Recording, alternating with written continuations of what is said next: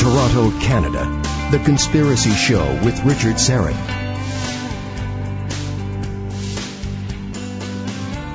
Welcome to the Audio Imaginarium. We are going to pay tribute to one of the great assassination researchers tonight, the late Mae Brussell. We'll pay tribute to her legacy, uh, which is, I guess you'd have to say, her legacy is that she was one of the first, if not the first, researcher to connect the dots between the Nazis and the JFK assassination. Alex Constantine, uh, well, the uh, Feral House has just released, re-released, a, a book edited by uh, Alex Constantine, who's standing by. It's called Fascism in America: The Essential Mae Brussell and Alex. Wow, it's.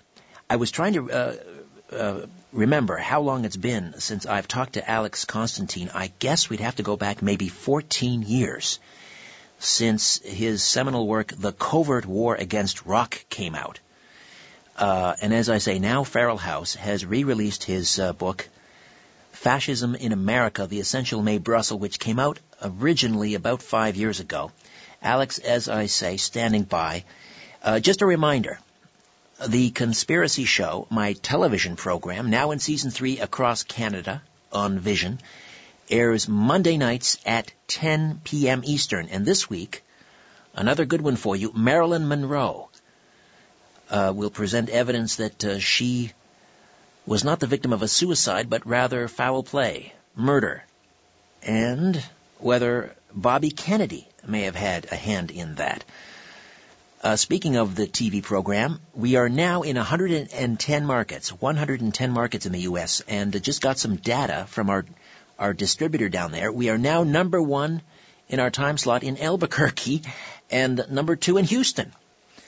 Uh, or maybe it's the other way around. Anyway, uh, the program is doing gangbusters in Houston and Albuquerque. So if you're listening in on one of our affiliates uh, in the U.S., uh, to the radio program that is, check your local listings to see if the Conspiracy Show, the TV program, is on in your market. And if not, by golly, call the TV station and ask why not.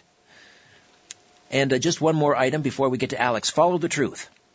Follow the truth the Conspiracy Show Summit, number, uh, November the 16th. It's coming around fast. If you haven't ordered your passes, please get on that quick. This is my inaugural all-day conference style event. I'll appearing, I'll be appearing live at the Regent Theater in Oshawa, and I'm bringing a half dozen, maybe more. Uh, we're announcing more speakers very soon. Great speakers. Bringing them to town uh, if you're into time travel, past lives, The Matrix, Roswell, Rendlesham, crop circles, pyramids, the money mafia, this conference is for you. So call the box office 905 721 3399. 905 721 3399.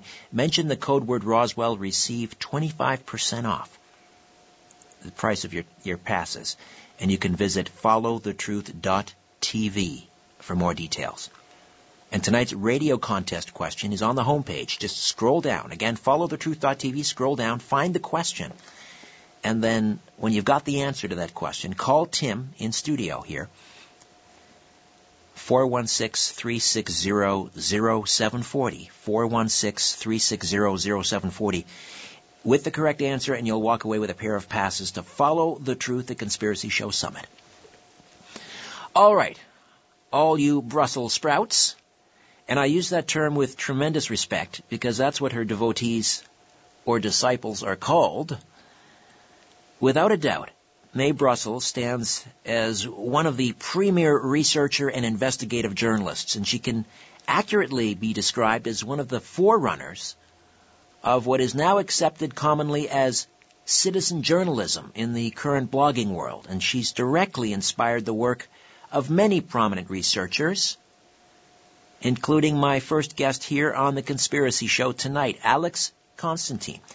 In her early life, Mae was a married housewife, housewife with five children and living in Southern California. And then, after the Kennedy assassination, she took it upon herself to buy the 26 volume Warren Commission hearings and started studying for herself the evidence that Lee Harvey Oswald was a lone assassin.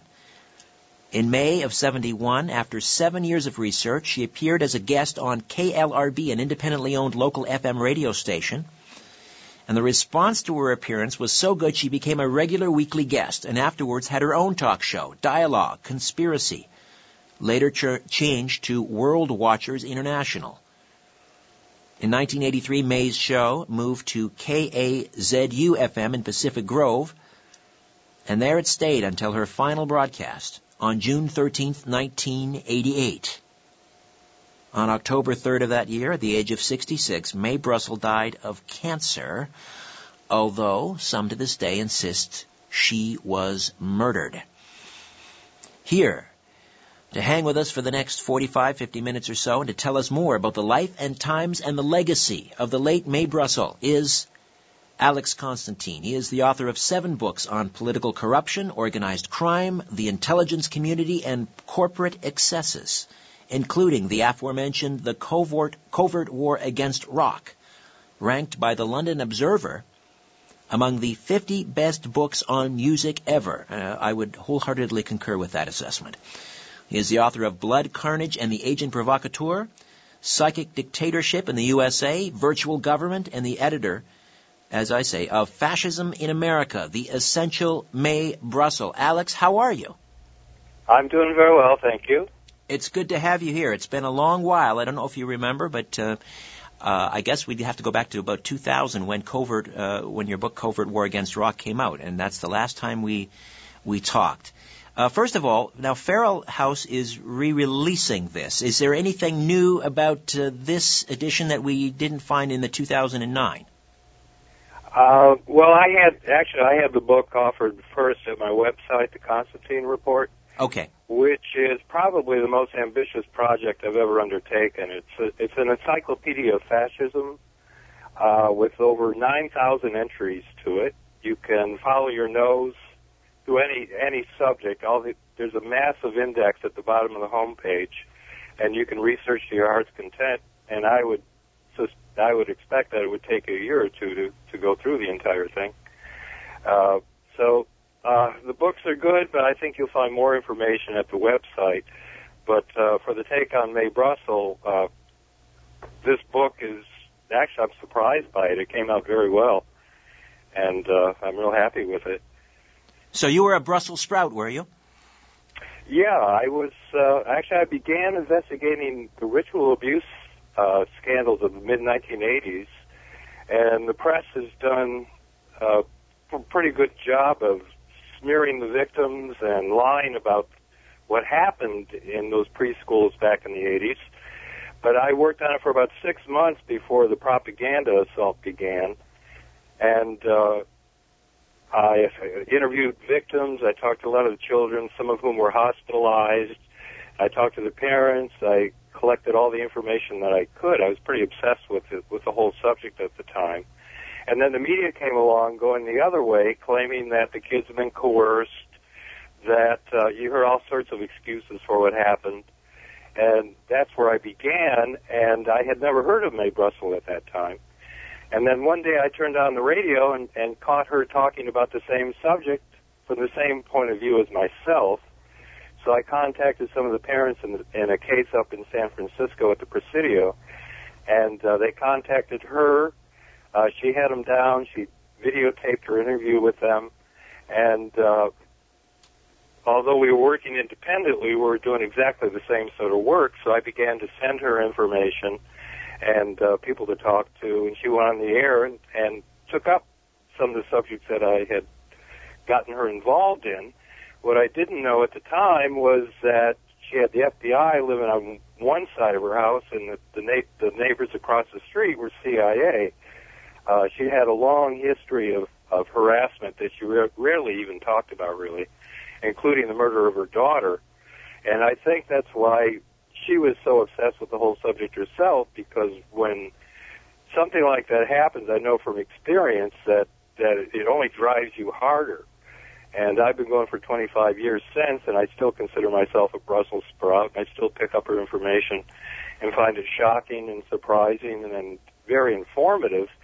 Uh, in fact, I consider her like the foremost uh, researcher, reporter who ever lived.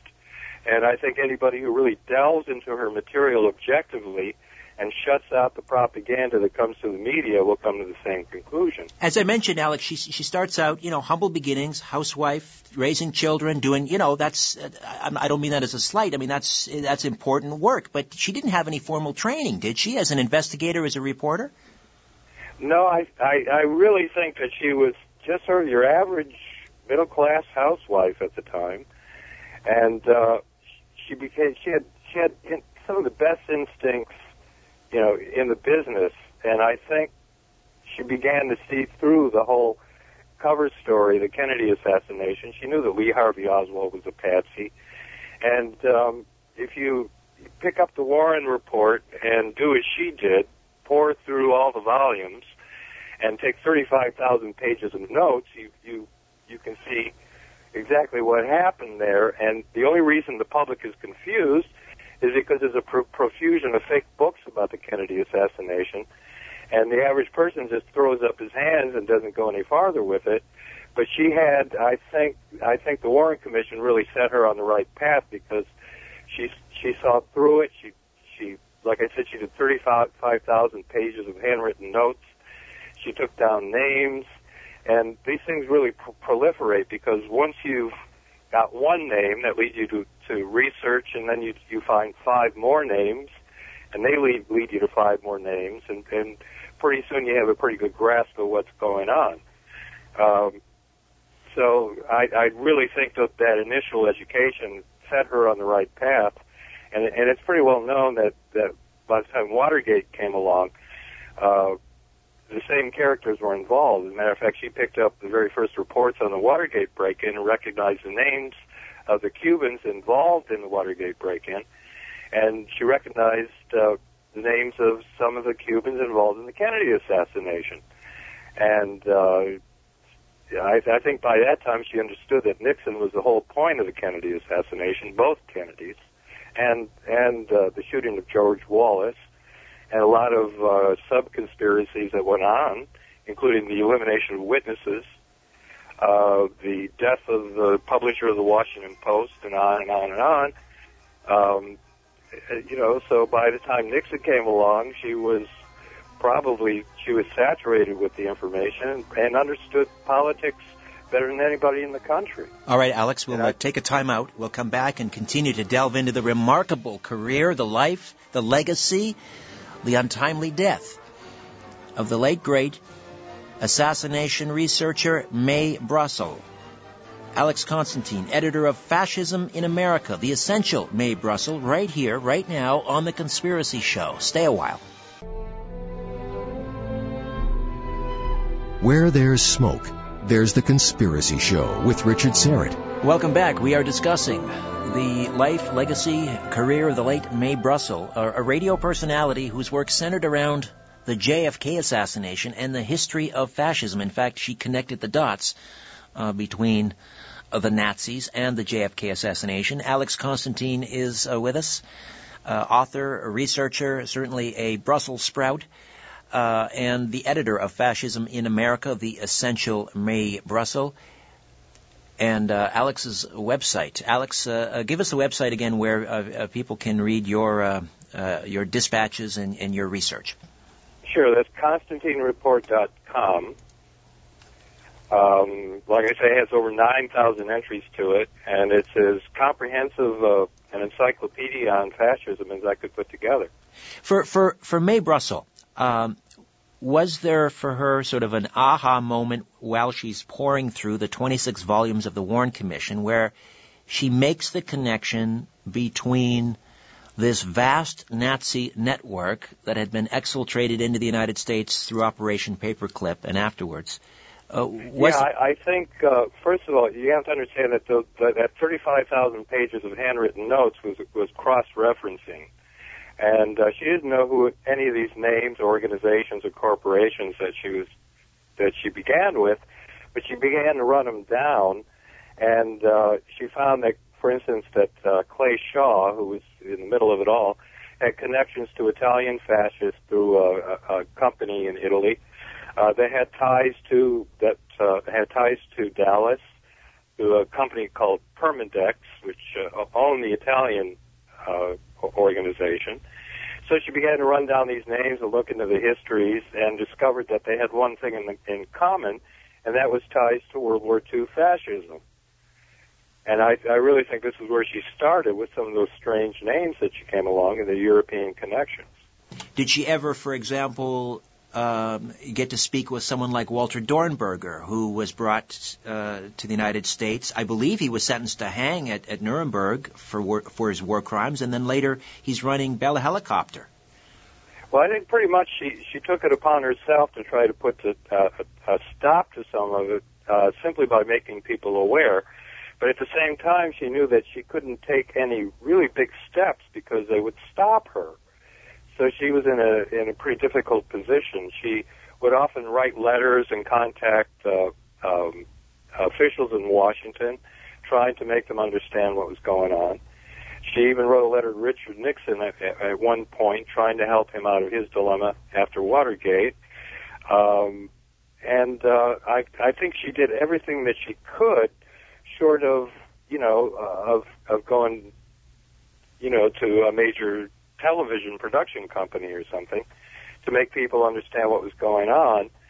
Uh, and I think she lived in fear. Uh, she was on LA for a time and she had a death threat and got off the air in LA and pretty much confined herself to, to Monterey, California and KAZU-FM, which is where I started after she died. Um, so I, I really think she she was in a in a tough position. She managed to get Larry Flynt to help her out. He started publishing some of her articles. Uh, she didn't necessarily have to go to Hustler, but that's all she was left with, with because the mass media are controlled. Well, th- th- Larry Flynt was Larry Flynt was going to publish a magazine just for her. What was she? Was he not well, Rebel magazine?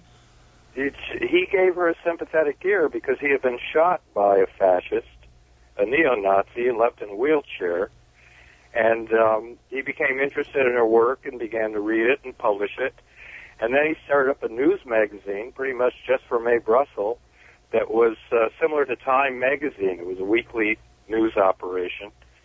And he offered a million dollars for anybody who could prove, uh, you know, uh, uh, who was involved in the Kennedy assassination. At that point, the pressure came down on him. Um, he, he went through long legal proceedings, and you remember he he was interred at a place called Chestnut Lodge, which was probably the paramount, the primary mind control facility in the country, operated by the CIA. And Larry Flynt came out of that facility with no memory of Mae Brussell or anything that he had published in that magazine. And to this day, he doesn't know who Mae Brussell was. And uh, she said one day after he he was uh, locked up in Chestnut Lodge that he wouldn't remember anything, and sure enough, that's what happened. They wiped him clean. Amazing. Uh, it is. It take really us, is. Take us back to the heyday of her radio broadcasts uh, on Alex, and, and what would a typical broadcast have sounded like? Was she was she just sort of uh, welcoming listeners into her world of pouring through the the Warren Commission documents, or what what did she talk about? What was it like? Well, she understood that she had to be as credible as possible. So what she did was open source intelligence. She subscribed to 50 different newspapers and magazines, and every week she would break them down into categories. Any essential information she'd file away in her file cabinet. Uh, and uh, she bought up her, her house with complete, all the walls are completely covered with bookshelves, even her bathroom. I, I looked in the window one time and uh, she tried. To, I, she worked, like I said, compulsively, and I, I can understand. It's an interesting subject, and uh, it, you you develop a sense of crisis. You have to understand that since the National Security Security Act of 1947, we've been living in a, a state of perpetual warfare and conspiracy. And I I hesitate to use that word because I don't consider myself a conspiracy theorist. I don't consider her a theorist she would give you uh, the information she had compiled, put it all together. She would give you sources, dates, names, times, you know, and so forth, just like any other journalist. But she understood things well beyond, I think, anybody any writer in the country. And for that reason, most people really didn't understand what she was doing. I think the average American just had no grasp of what was really going on. Yes, we defeated the German military in World War II, but the Nazis were actually a part of the American establishment. I hate to say that, but you had 2,000 corporations all throughout the war uh, who continued to collaborate with the Nazi Party. Major corporations like Standard Oil, IBM, uh, IT&T, General Motors, Ford, on down the line, with the major corporate bridge to Nazi Germany being Monsanto. The chemical industry, the drug industry, uh, you know, automobiles, the military-industrial complex was all knitted up tightly with with uh, similar corporations over in Germany. And if you've ever read Catch 22, you're familiar with Milo Minderbinder, who was the personification of the military-industrial complex, operating not only here but in Italy, Japan, and in Nazi Germany. Uh, and she dug into all this, understood, uh, you know, the, the, the birth of fascism, as Mussolini defined it, corporatism, and then uh, was interested in, in anything related to that topic from the 1920s with the inception of fascism to the present day. And all of that was within her purview. And the show could be on any of those topics, but usually they were topical. And if it was Watergate, she was on top of Watergate and turning out the best information on the topic you could find anywhere. Did she? Uh, at what point did she come to the attention of the New Orleans District Attorney Jim Garrison, of course, who holds the distinction of uh, the only you know person to, to prosecute someone in the JFK assassination, uh, Clay Shaw. When she was reaching out, Jim Garrison is one of the people that she contacted. She would, I, I almost as desperation, she would try to get influential, powerful people to help her and to convey this message, and Jim Garrison was one of those people. Now, if you really dig into the Kennedy assassination and throw out all the cover stories and the junk coming out from the John Birch Society, and you and start following the, the, the, the tracks of Lee Harvey Oswald, you'll find that the assassination actually, the plans for assassination actually began before he's elected president. Um, when he in the year leading up to the election, uh, there were a number of Nazi groups, in, including one called the Christian Defense League out in California. They had their sights on Kennedy and were just waiting for the right moment to, to strike him down. Uh, as a matter of fact, Jim Garrison, uh, using Mae Brussell's information, tried to uh, try one of the, one of the central participants in the California neo-Nazi faction and uh, was was unable to do though do that because the state of California refused to turn him over. So you had the whole establishment fighting her and her fighting back. I think effectively uh, any way that she possibly could, and Jim Garrison was just one approach. At what point, uh, you know, we're racing ahead here, but time is tight, and um, sure.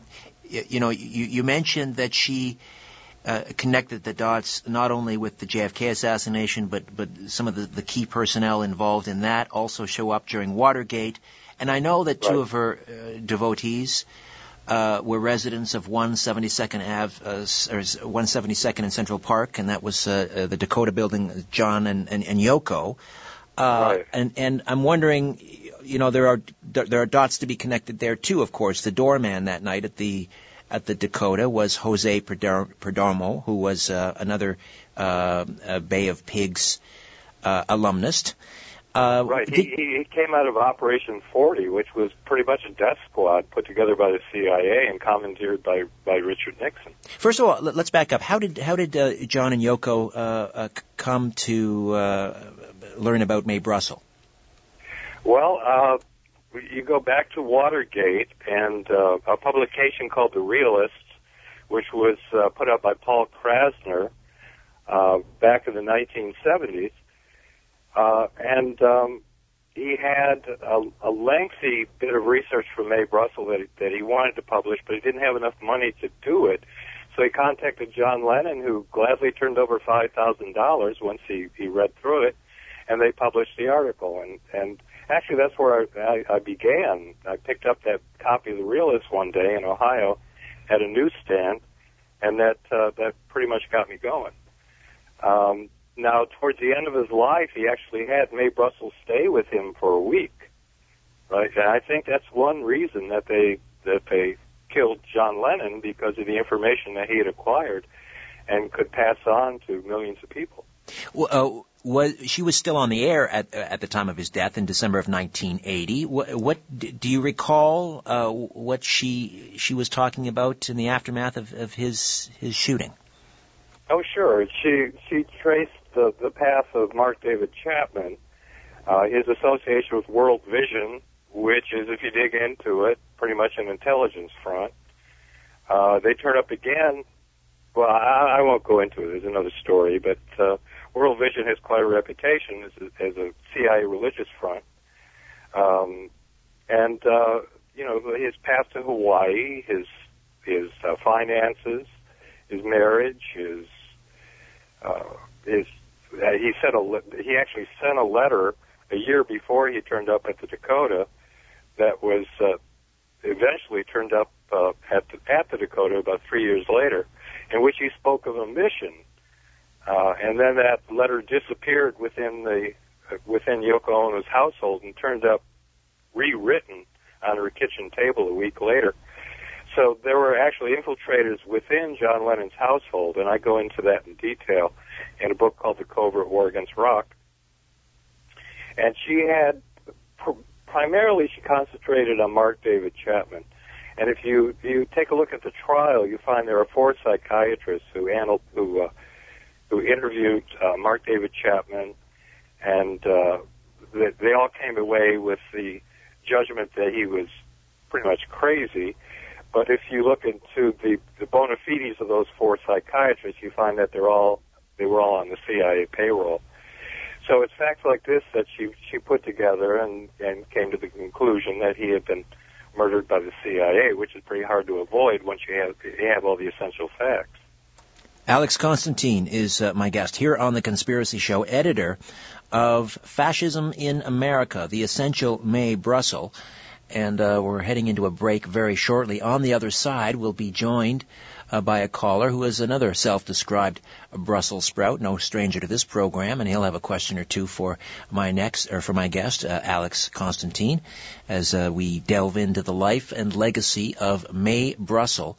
Uh, and you, you know, we, we were talking about fascism in America and, and the exfiltration of, of Nazis like Dornberger and, and so forth. And, and I think this is key to, to understanding that uh, when the Germans were vanquished on the battlefield in World War II, the German army surrendered, uh, but the Nazis never did. So perhaps that is Mae Brussell's legacy.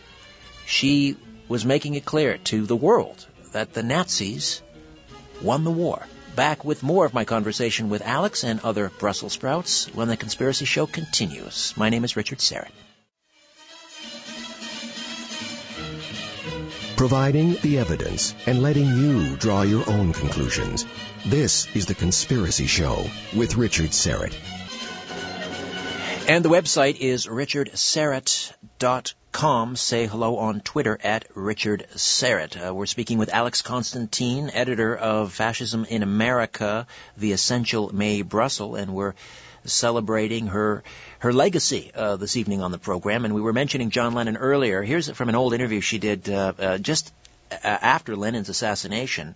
Uh, she she said that one week prior to the assassination, of John Lennon in a broadcast, she stated that, quote, the old assassination teams are coming back into power.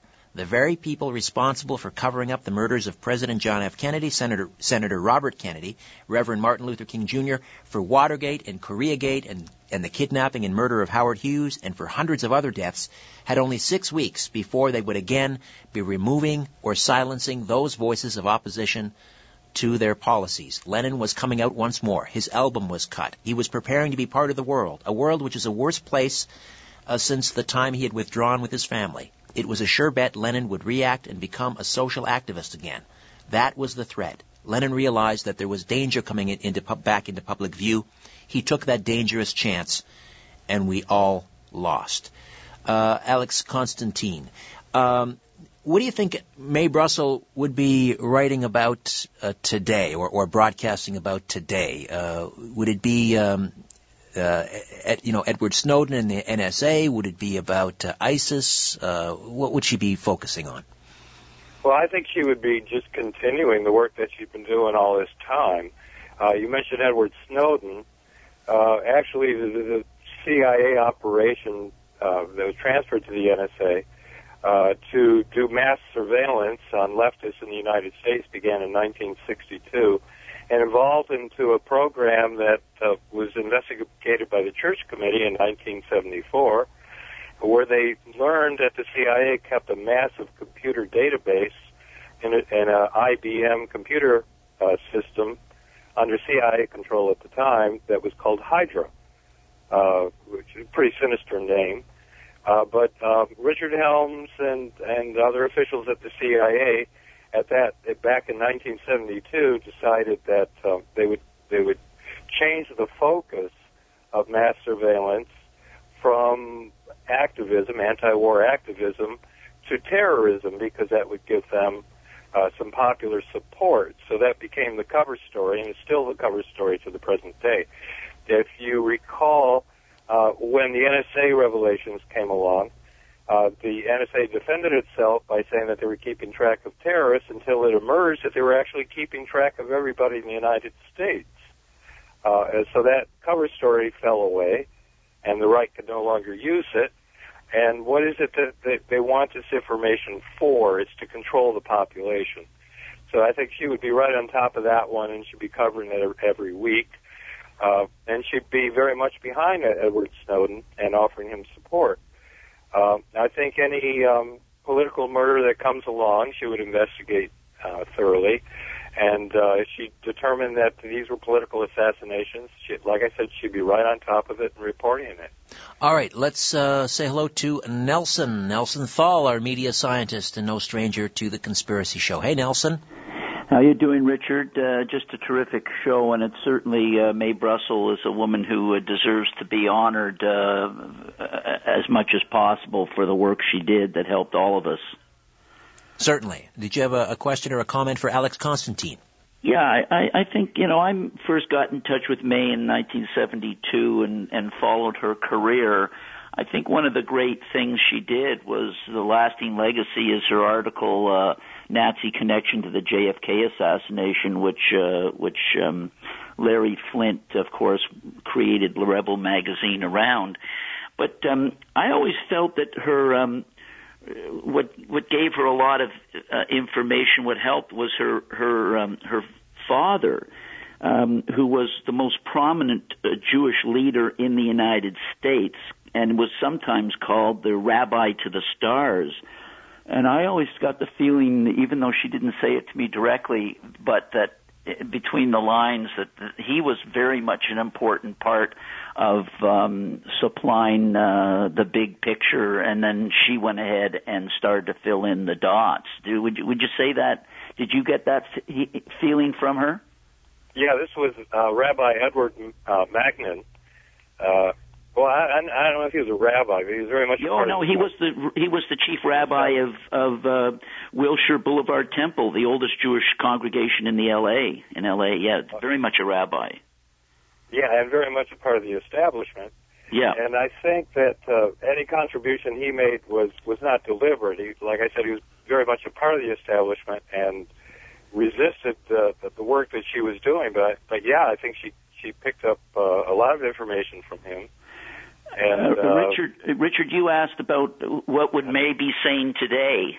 Yes. And I think that if you want to see what Mae would be saying today, the the the, the man who's sort of taken on her mantle uh, very much is a guy by the name of Dave Emory and um, uh, at Spitfirelist.com, and he would be the guy I believe. To, if you look at his work, it's just he was very close to her, and he's really been the one who's continued the the same sort of research and investigation that she had done. Well, I think that it's. Uh, I, I wouldn't agree with that. Actually, I have to disagree. I think that his work was fine and up until the point of Mae's death because he he pretty much handed information, Mae's research, and, and read it on the air. And I think that at that point, uh, when Mae died, uh, he wasn't wasn't really uh, able to keep it up. As a matter of fact, I think he lo- allows a lot of personal issues to get in the way. So I would, um, on some things he's okay. I think on other things he's way off. All right, Nelson, appreciate the call. A Brussels sprout to be sure. New May uh, Brussels. And uh, Alex Constantine, stay with us. More of our conversation on the other side. Right. You're listening to The Conspiracy Show. Stay here.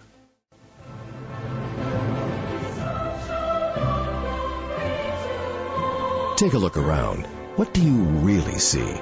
This is where you can tell all about it. This is The Conspiracy Show with Richard Syrett.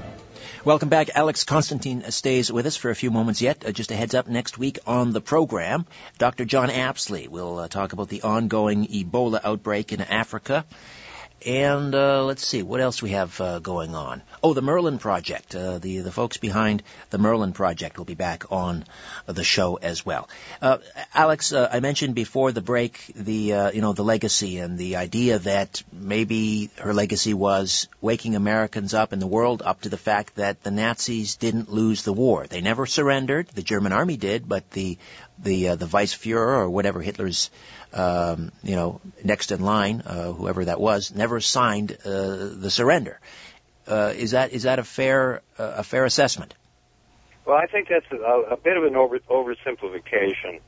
Uh, like I said, the military-industrial complex in the United States was bound up through patent agreements and marketing contracts and so forth with uh, companies in Nazi Germany, and they they pretty much uh, just operated for their own benefit, their own financial gain. The problem with major corporations is they tend to take care of the bottom line and they really don't care how they enhance it. Uh, in Germany, for instance, they use slave labor. Uh, in the United States, you find all sorts of uh, excesses going on. Uh, down in Colombia, for instance, we have the U.S. State Department funding death squads down in Colombia uh, along with Chiquita Banana and a mining company called Drummond uh, that uh, is involved in all, all sorts of bizarre activities down there. And uh, recently, 6,000 people have been murdered by right-wing death squads in Colombia uh, due to this interaction of government and the corporations. Now, this they tend to cross all international boundaries, and uh, they operate cooperatively while millions of people are slaughtered in the process uh, so that they can profit. And I think if you really want to explain what happened with World War II, a lot of companies got rich and 50 million people died as a result. And that's what it's all about. It's not that Germany won or the United States won. The corporations won. Uh, That's how, that's is- how it comes down. well, uh, uh, Joseph Farrell, uh, who's been on the program many times, uh, wrote a book uh, talking about the what he called the Nazi Internationale. Uh, Do you do you subscribe to such a notion that there is this vast network called the Na- the Nazi Internationale? Yeah, I, I think that's exactly how you have to look at it. It's an international thing. Uh, it's not about neo Nazis and skinheads. It's about it's about corporatism that creates a right wing bulwark against against the left and the advances of communism in Eastern Europe, and that's why fascism was created in the first place. Because the, the privileged and the rich in the United States and throughout Europe were in a deep state of fear by the rise of communism in Russia and uh, recruited a lot of basically thugs to protect their interests, and that those are the Nazis. Did we get a, a sort of an inkling of this? Uh, it wasn't an inkling. I mean, for many people, and I'm sure Mae Brussell's stood up and took notice when when former President Ronald Reagan visited Bitburg Cemetery and laid a wreath at a monument to the Waffen SS. Right, that was a grotesque moment in Reagan's history.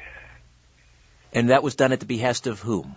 Fritz Kraemer, some suggest, who was uh, exfiltrated into the U.S. and ended up at the Pentagon.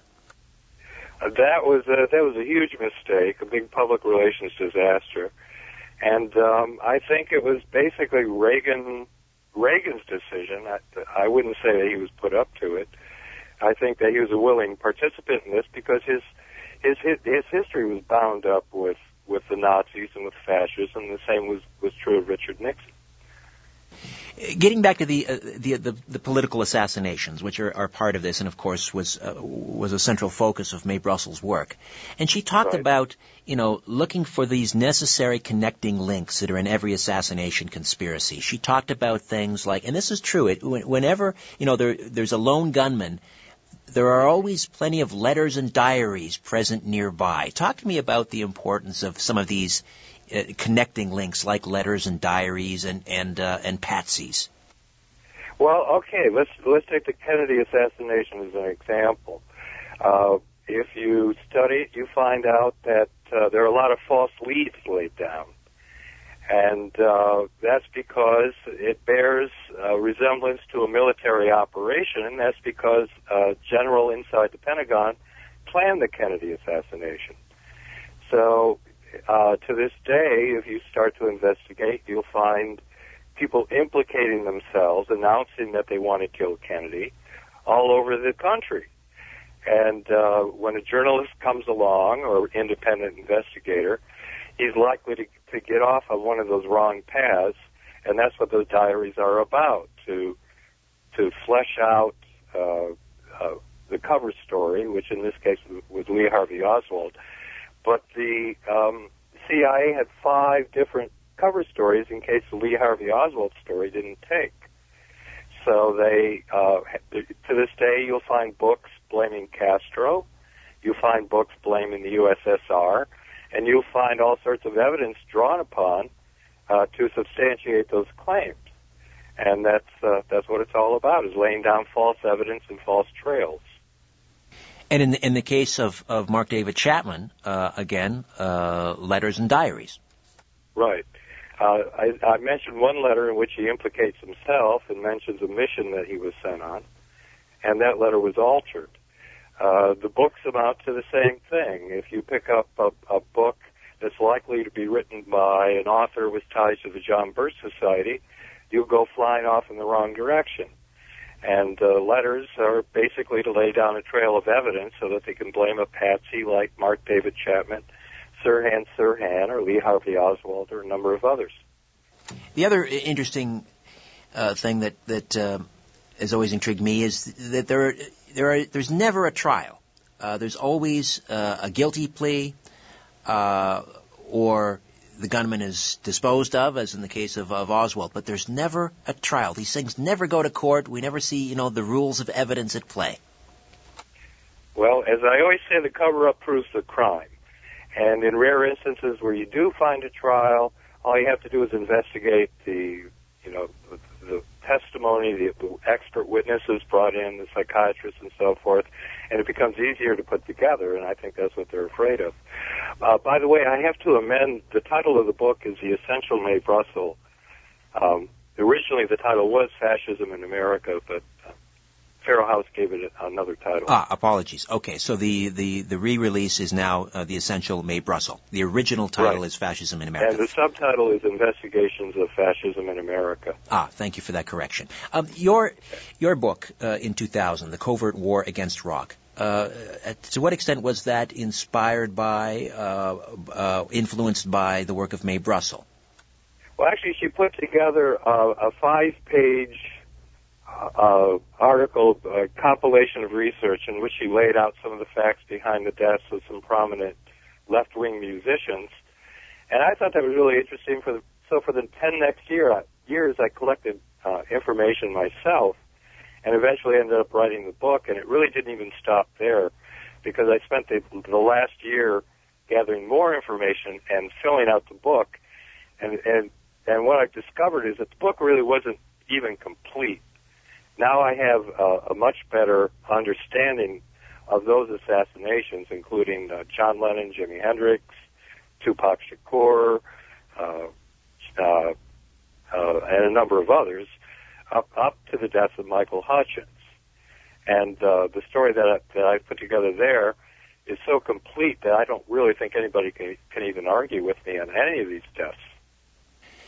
No, she uh, may also, uh, you know, she talked about in the case of, of drug overdoses. She talked about Right. the possibility that specific poisons were added to drugs enough to be fatal to make it Now, appear this, that they had this died. is a subject that the FBI studied thoroughly for about 12 or 14 years. Uh, how to administer overdoses and make it look like an accident. Was that the Huston plan? Uh, no, the Huston plan was something else. That was a martial law plan. In the event that uh, they were to round up uh, anti-war activists in the Vietnam War period, a guy from uh, uh, Young Americans for Freedom that was uh, founded in 1960, two months before Kennedy was elected, and was instrumental in the Kennedy assassination. Tom Charles Huston and others in the Nixon administration put the secret plan together for interring activists in the United States, pretty much in concentration camps as they did the Japanese during World War II. Uh, we just got a few minutes left, uh, Alex. The the death uh, of Mae Brussell in 1988, I believe it was, a fast acting a fast acting cancer, I think it was. Do you think she was murdered? Well, the doctor said it was the fastest acting cancer he had ever seen, and I think the odds that she was murdered are pretty much 50-50. As I mentioned, she had the C, uh, uh, two operatives from the CIA living across the street from her, and uh, she had a visit from one of the Son of Sam killers shortly before her death, and, uh, and a number of other things went on that lead me to suspect that yes, there's a strong possibility of murder. Um, on the other hand, uh, you know, cancer happens. She was elderly. It's possible that she contracted a fast-acting cancer, but I suspect that she was murdered. And I think it has something to do with those ritual abuse cases that I discussed in the beginning. And her daughter, her daughter was murdered. I mean, that's that's not disputed, correct? Yeah, I think that's why she was so driven to this work because it she she was so stricken by the death of her daughter. And I, I as I said, I was harassed for eight years, and it didn't deter me in any way. In fact, to the present, to you know, currently I'm as obsessed as ever. I've been doing this for 25 years, and that had a lot to do with it.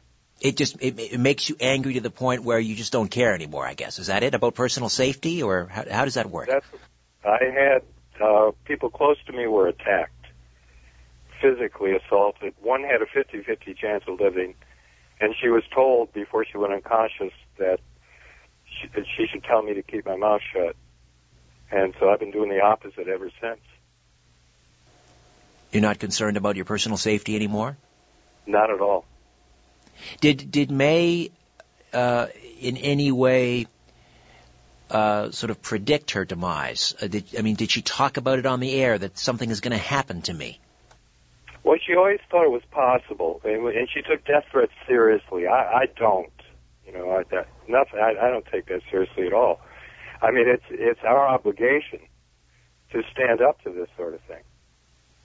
And I think that she she felt the same way, and I don't think that she she would give up unless you know there was uh, uh, extremely strong pressure applied. And she never did give up. She fought till the till the day that she died. And uh, so will you, I suspect. Oh yeah, I'll go beyond that. Alex, give us your website again. Uh, that's the ConstantineReport.com. And uh, any aspect of anything I've discussed that interests you, you can follow up on through that website. Just refer to the index at the bottom of the homepage, and you'll be on your way. And what are you working on now? Next. Uh, right now, I'm working on two books that'll be coming out next year. Uh, one is a revised and expanded edition of the Covert War Against. And another one is called Jackals. And that's about CIA operations primarily around the world, but also uh, various assassinations, use of propaganda, um, the anthrax attacks after uh, 9/11 to, uh, to explain it, and there are uh, all sorts of things in the book that people would find interesting. Well, Alex, uh, let's not leave it 14 years uh, this time. Let's have you back on soon. I can't wait to see the revised uh, version of Covert, uh, the Covert War Against Rock. It truly is one of the the, the, the most important books about uh, the music industry, but it's obviously about so much more than that. And uh, I appreciate your time tonight. Thank you. Thank you. It was a pleasure. Alex Constantine. Say hello on Twitter at Richard Syrett, the website richardsyrett.com, and don't forget followthetruth.tv Scroll down, find the question for tonight's radio contest. Call Tim Spreen in studio right now with the answer to that question. 416-360-0740. Toll free 1-866-740-4740 and you'll win a pair of ducats. And see me live with friends. Oshawa, November 16th. Follow the truth.